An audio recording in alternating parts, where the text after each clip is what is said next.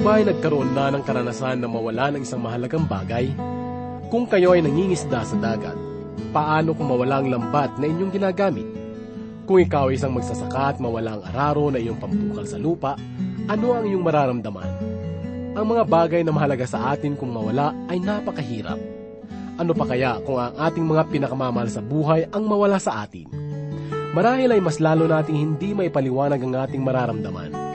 Gayunman ay isang napakalaging kagalakan ang ating mararamdaman kung matagpuan natin ang bagay na hinahanap o ang tao na ating pinakamamahal. Ganito ang isa sa nais pahayag ng Diyos na magmumula sa ika-anim hanggang ikawalong kabanata ng awit na mga awit. Ating basahin ang ilan sa mga talata nito mula sa ika-anim na kabanata, talatang isa hanggang ikawalo. Sinabi rito na, Saan pumunta ang iyong minamahal o ikaw na pinakamaganda sa mga babae? Saan nagtungo ang iyong minamahal upang siya aming hanapin na kasama mo? Ang sinisinta ko'y bumaba sa kanyang halamanan, sa mga pitak ng mga pabango, upang ipastol ang kanyang kawan sa mga halamanan, at upang mamitas ng mga liryo. Ako'y sa aking mahal at ang mahal ko ay sa akin. Ipinapastol niya ang kanyang kawan sa gitna ng mga liryo. Katulad ng ating mararamdaman ang nadama ni Kristo ng kanyang matagpuan ng kanyang iglesia ang paksaring ito ang tatalakayin sa mga awit ni Solomon mula sa ika-anim na kabanata hanggang ikawalo. Kaya't ating pagbulay-bulayan ng salita ng Diyos na iatid sa inyo ni Pastor Rufino de la Peret, dito lamang po sa ating programang Ang Paglalakbay. Ilang pa magwawakas ang ating paglalakbay sa bundok ng pagsubok aking nilalakaran.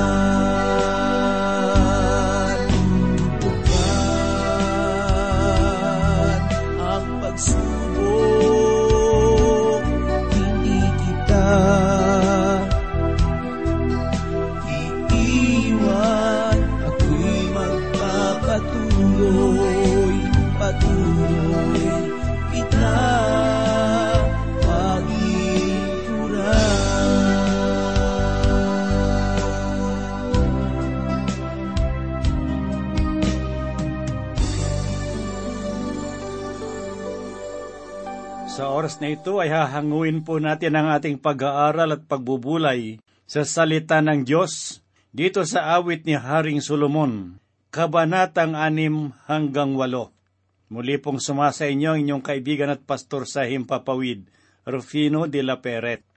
Sa nakaraang pagbubulay at pag-aaral, natunghayan po natin na nabaling ang pansin ng babaeng Sulamita sa karangyaan ng kaharian. Nalimutan niya ang pagbibigay panahon sa sintang hari na umibig sa kanya. Ito ang dahilan na ang kanilang mainit na pag-iibigan ay napalitan ng panlalamig. Ang dating masaya na tawanan ay hindi na marinig sapagkat ang kasiyahan ng reyna ay nabaling na sa kinang ng pilak at ginto. Maging ang pagkatok ng hari sa pintuan ng kanyang silid ay hindi na niya mapansin sapagkat ang kanyang puso ay nakasentro na sa layaw na hatid ng karangyaan. Hanggang sa dumating ang sandali na nagising na lamang siya sa katotohanan na ang kanyang haring sinisinta ay naglaho na. Kaya noong maliwanagan ang kanyang isipan sa kamalian na kanyang nagawa, ang kanyang puso ay pinukaw ng kalumbayan sapagkat ang tunay na kaligayahan ng kanyang buhay ay malayo na sa kanyang piling. Ang ikaanim hanggang ikawalong kabanata ng aklat na ito ay nagpapahayag ng kanyang pagsisikap sa paghahanap sa kanyang minamahal. Dito po natin matutunghayan ang napakagandang larawan ng buhay at ng iglesia ayon sa kanyang kaugnayan sa Panginoong Heso Kristo. At sa ating pagpapasimula, basahin po natin ang unang talata dito sa ikaanim na kabanata na ganito po ang sinasabi. Saan pumaroon ng iyong minamahal o ikaw na pinakamaganda sa mga babae? Saan nagtungo ang iyong minamahal upang siya'y aming hanapin na kasama mo? Matapos maunawaan ng mga kababaihan ng Jerusalem ang wagas na pag-ibig ng babaeng Sulamita kay Solomon, sila na rin ang nagpasyang tulungan siya sa paghahanap upang ang kanyang pagluha ay mapawi. Ang banal na kasulatan ay nagsasabi na ang sinumang tunay na naghahanap sa Panginoon ay makakasumpong nito. Ang puso natin ay tulad ng sa nalulumbay na babaeng Sulamita na makakatagpo lamang ng kagalakan at kapayapaan sa piling ng kanyang minamahal. Naniniwala ako na maraming tao sa kasalukuyan ay walang panloob na kapahingahan sapagkat ang kanilang buhay ay walang kaugnayan sa pag-ibig ni Kristo. Ang talatang ito ay nagtuturo sa atin na tulad ng babaeng Solamita na hanapin rin natin si Kristo upang makamtan ang biyaya ng kanyang pagliligtas. Pakinggan po natin sa ikalawa at ikatlong talata ang masigasig na paghahanap ng babaeng Sulamita sa kanyang minamahal. Ang sinisinta ko'y bumaba sa kanyang halamanan sa mga pitak ng mga pabango upang ipastol ang kanyang kawan sa mga halamanan at upang mamitas ng mga liryo ako'y sa aking mahal at ang mahal ko ay akin ipinapastol niya ang kanyang mga kawan sa gitna ng mga liryo. Sa tulong ng mga kababaihan ng Jerusalem, ang paghahanap ng Solamita ay nagkaroon ng mabuting bunga sapagkat natuntun nila ang kinaroroonan ng kanyang minamahal. Ang tagpong ito ay nagpapatunay lamang na ang bawat naghahanap sa Diyos ay nakakasumpong at ginagantimpalaan.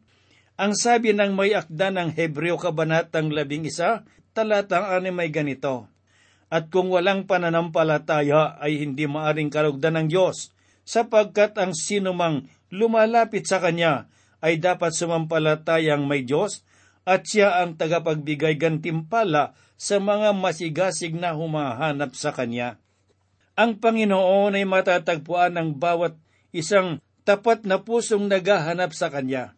At sila na nakakasumpong ay napupuspos ng kagalakan, katiyakan at kapayapaan, sapagkat ang pag-ibig ni Kristo ang nagbibigay kalakasan sa kanilang buhay. Ang Diyos ay nalulugod sa kanyang anak, sapagkat tinataglay ni Kristo ang buong kapuspusan ng Ama.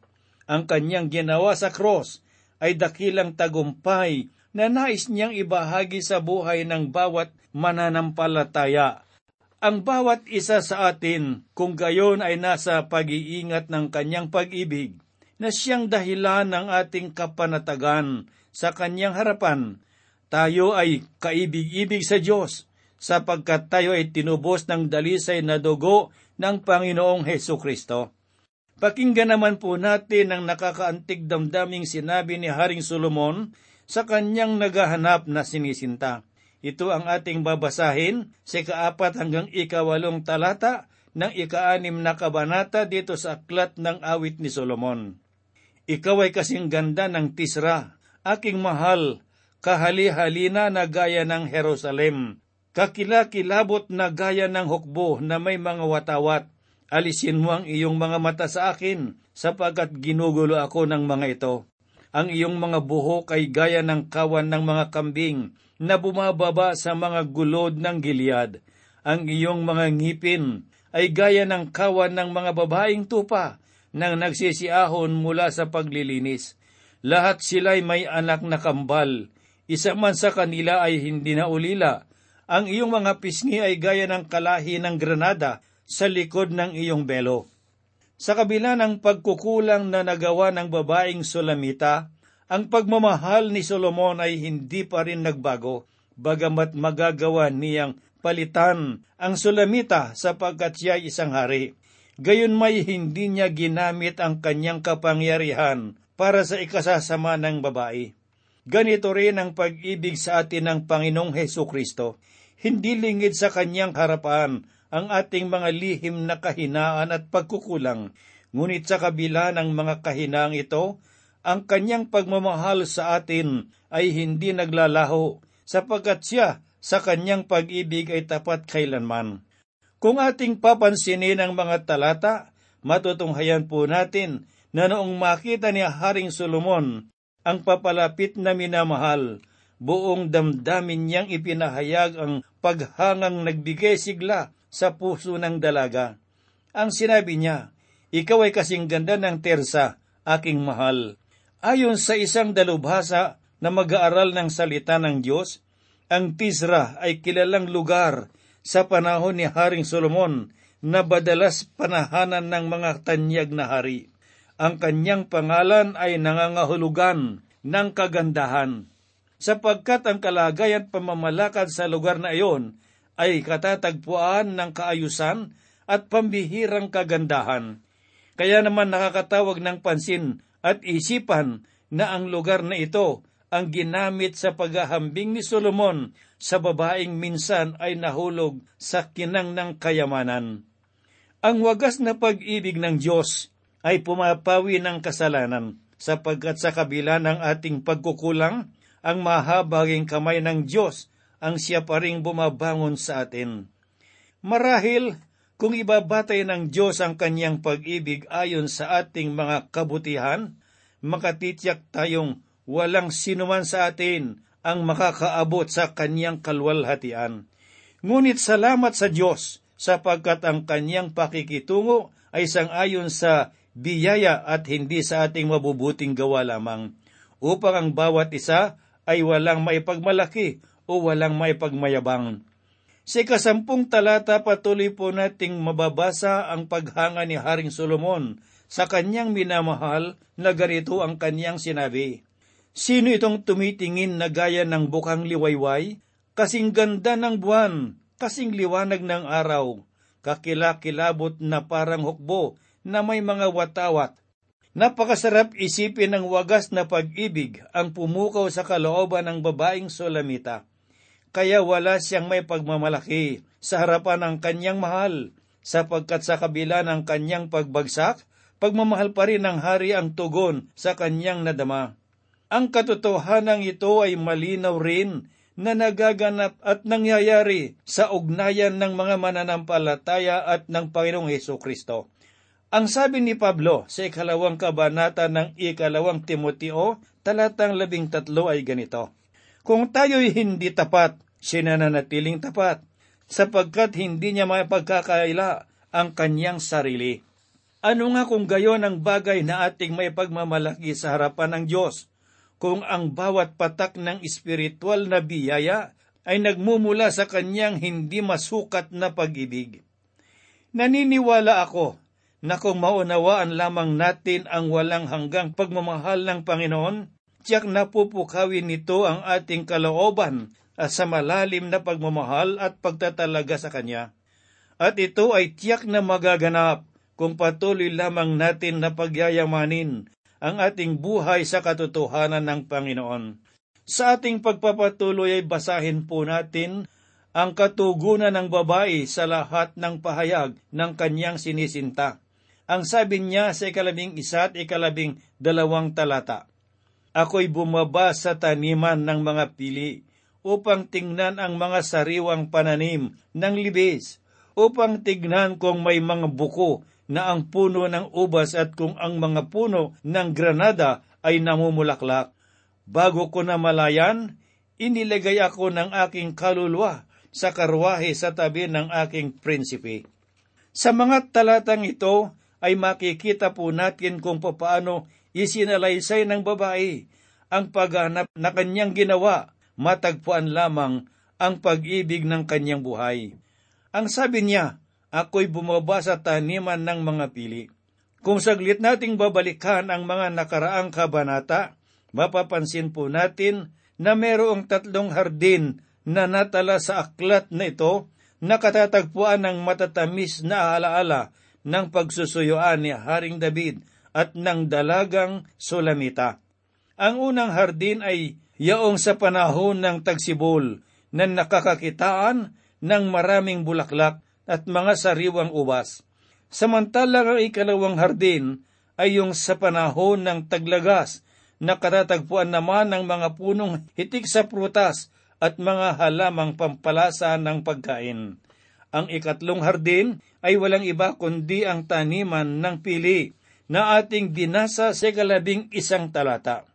Mahalagang malaman natin ang paghahanap ng babae sa harding ito ay nasa panahon ng taginaw. Isang napakagandang halimbawa at larawan na masigit nating kailangan ng Diyos sa oras ng pangihina at mga suliranin. Ang panahon ng panlalamig ay bahagi ng paglalakbay sa buhay espiritual. Hindi natin ito maiiwasan, ngunit dapat nating tandaan na sa panahong ito nahuhubog ang mga katangian na inaasahan na makita ng Diyos sa ating buhay. At kung papaanong nakasumpong ng kanlungan ang babaeng sulamita sa piling ng kanyang mahal, naniniwala rin akong matatagpuan natin ang kalakasan sa piling ng Diyos, ang Panginoong Heso Kristo. Subalit, hindi lamang tapat na pag-ibig ang ating masusumpungan sa Panginoon, kundi tunay na kagalakan at kapayapaan. At sa kabila ng pabago-bagong panahon, ang katapatan niya ay laging sariwa sa ating buhay, tulad ng pagsintang iniyukol ng hari sa babaeng sulamita na hindi na panghina sa kahit ano pamang kalagayan ng buhay. Sa kapitong kabanata dito sa awit ni Solomon, masusumpungan po natin ang walang kasing tamis na pag-ibig na ipinahayag ng hari sa kanyang minamahal. Dito natin makikita ang napakagandang larawan ng pag-ibig ni Kristo sa Iglesia. Ayon sa mga dalubhasang mag-aaral ng Biblia, ang kabanatang ito ay tunay na kakakitaan ng wagas na pagkakakilanlan ng hari at ng babaeng Solamita, kung saan ang bawat kapahayagan ay kapaliwanagan lamang ng malalim na pagkakaisa ng kanilang puso. Pakinggan po natin ang buod ng kanilang mga pangungusap sa ikasampung talata ng ikapitong kabanata na ganito ang sinabi ng babae tungkol sa kanyang mahal. Ako'y sa aking minamahal at ang kanyang pagnanasa ay para sa akin. Makailang ulit na nating napakinggan ang ganitong pangungusap mula sa bibig ng babaeng Sulamita. Ayon sa isang pag-aaral ng salita ng Diyos, ang ganitong uri ng pangungusap ay nagbibigay diin sa isang malalim at tapat na ugnayan ng dalawang nagmamahalan. Pinapatunayan nito na ang pag-iibigan ng Sulamita at ni Haring Solomon pagkatapos ng kanilang tampuhan ay dumating sa sukdulan, kung saan ang buhay ng bawat isa ay naukol lamang para sa isa't isa. Ngunit hindi lamang ito ang katotohanang napapaloob sa talata, sapagkat ipinapahiwatig rin nito ang mapalad na ugnayan ng Iglesia at ng Panginoong Heso Kristo bilang tapat na mangingibig. Patuloy po nating pakinggan ang sinabi ng babae sa kanyang mahal. At sa mga sandaling ito, tunghayan po natin at basahin ang kanyang pahayag sa unang talata ng ikawalong kabanata. O ikaw sana'y naging tulad sa aking kapatid na pinasususo sa dibdib ng aking ina. Pagkat nasalubong kita sa labas, hahagkan kita at walang hahamak sa akin. Ang talatang ito ay nagpapahiwatig na ang babae ay naghahangad ng malapit na relasyon sa kanyang mahal. Hindi siya mahihiya na hayagang ipakilala ang kanyang sinisinta sapagkat ang kanyang pagmamahal ay hindi mapagkunwari. Sa ating espiritual na buhay, ang ganitong uri ng katangian ay nararapat na maging bahagi ng ating buhay pananampalataya kay Kristo, sapagkat maraming nagpapahayag na minamahal nila ang Panginoon, subalit ipinagkakaila ang kanilang mga gawa, ang kapahayagan ng kanilang mga labi. Ang sabi pa ng babae sa ikalawang talata, Aking aakayin ka at dadalhin kita sa bahay ng aking ina at sa silid niya na naglihi sa akin. Aking paiinumin ka ng hinaluang alak ang katas ng aking granada. Kaibigan, kung meron mang dapat pag-ukulan ng ating ganap na pagtatalaga ng buhay, yun ay walang iba kundi ang ating Panginoong Heso Kristo. Siya ang karapat dapat sa ating pagsamba at papuri, sapagkat siya ang dakilang mangingibig na naghandog ng kanyang buhay para sa ating ikaliligtas. Hindi ba napakasarap na layunin ng mabuhay ang pag-ibig ni Kristo? Kaibigan, ito ang dahilan kung bakit nasabi ni Pablo sa mga taga-Galasya, Kabanatang 2, talatang 20. Ako ay ipinakong kasama ni Kristo at hindi na ako ang nabubuhay, kundi si Kristo ang nabubuhay sa akin. At ang buhay na ikinabubuhay ko ngayon sa laman ay ikinabubuhay ko sa pamamagitan ng pananampalataya sa anak ng Diyos na sa akin ay nagmahal at nagbigay ng kanyang sarili dahil sa akin. Sangayon sa babaeng Solamita, ang kanyang sarili ay hindi na niya pagmamayari sapagkat ito ay para sa kanyang mahal. Ang katapatan at pagtibok ng kanyang puso ay naukol lamang sa kanyang mahal na umiibig sa kanya sa kabila ng kanyang mga pagkukulang. Kaya panatag na nahihimlay ang kanyang kalooban sa puso ng kanyang sinisinta, sapagkat tiwala siya na ang pag-ibig niya ay wagas.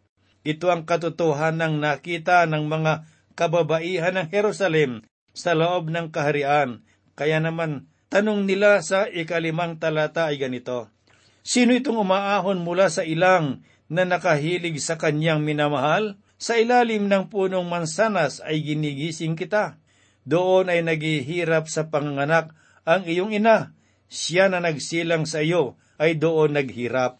Ang kalagayan at pagnanais ng babae ngayon ay hindi na sa kayamanan ng kaharian, sapagkat natuklasan at naunawaan niya na ang pag-ibig lamang ng kanyang sinisinta ang magbibigay ligaya sa kanyang buhay. Ang tagpong ito ay magandang larawan ng ating kagalakan sa muling pagbabalik ng Panginoong Heso Kristo, sapagkat sa kanyang piling magaganap ang ating matagal na pinakaasam na makaisa sa kapuspusan ng kanyang pag-ibig, kung saan sasabihin natin tulad ng babaeng sulamita, Ilagay mo akong pinakatatak sa iyong puso, pinakatatak sa iyong bibig, sapagkat ang pag-ibig ay kasinlakas tulad ng kamatayan. Ang panibugho ay bagsik na tulad ng libingan. Ang mga liyab niyon ay parang liyab na apoy, isang apoy na lumalagablab, hindi kayang patayin ng maraming tubig ang pag-ibig. At malulunod man ito ang mga baha, ang ibinibigay ng isang lalaki, ang lahat ng kayamanan sa kanyang bahay, yun ay kukutsaing lubusan. Sa piling ng Panginoon, ang kapangyarihan ng kasalanan at kamatayan ay ganap ng maglalaho sa ating buhay.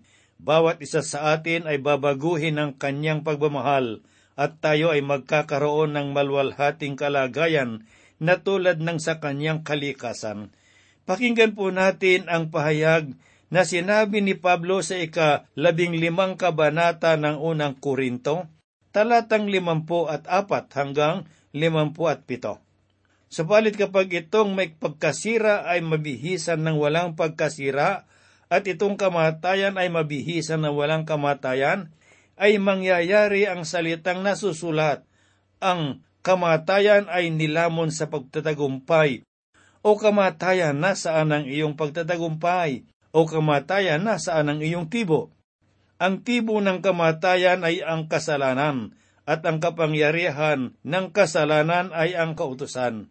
Subalit salamat sa Diyos na nagbibigay sa atin ng pananagumpay sa pamamagitan ng ating Panginoong Heso Kristo.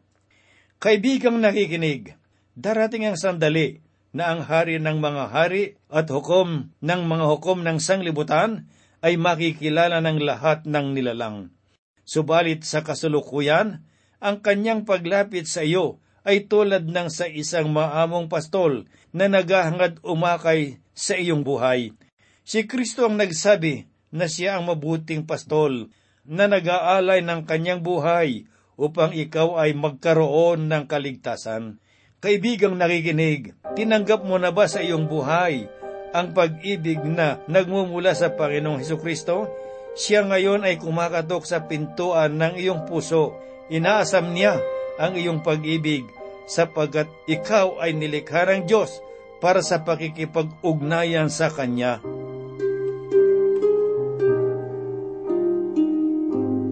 Tayo po ay manalangin. Salamat Panginoong Diyos sa patuloy na gabay ng banal na Espiritu sa aming mga pag-aaral ng iyong salita. Salamat din Panginoong Diyos sapagkat tinutugon mo ang aming mga panalangin. Pinakikinggan mo kami, Panginoon. Salamat sa iyong mga salita na aming tinutunghayan araw-gabi upang maging gabay namin, Panginoong Diyos, sa aming mga pamumuhay. Panginoon, dalangin po namin sa iyong pangalan ang patuloy na biyaya at pagpapala sa iyong mga anak. Panginoon, dinggin mo ang hibig at dalangin ng iyong mga lingkod sa lahat ng dako at sa lahat ng lugar. Ibuhos mo ang pag-ibig at biyaya sa kanilang mga buhay. Gayun din po, Panginoon, sa mga kaibigan at mga kapatid na may mga dinaramdam. Sila ay may sakit marahil sa oras na ito'y nawawalan sila ng pag-asa, nalulumbay, subalit ikaw ang kaaliwan, ikaw ang mabuting manggagamot. Sa iyong pangalan itinatas namin sila sa iyo. Gayun din po Panginoong Diyos sa bawat tahanan, sa mga simbahan, sa aming pamahalaan, Panginoon. Kumilos ka, Panginoong Diyos, sa buhay ng iyong mga anak upang magkaroon ng kapayapaan at kagalakan sa buhay ng bawat isa sa iyong mga lingkod. Kami po'y umaasa at nananalig ng lahat ay iyong gagawin sapagkat ang lahat po'y hinihiling namin sa banal na pangalan ng Panginoong Heso Kristo. Amen. Sa paraiso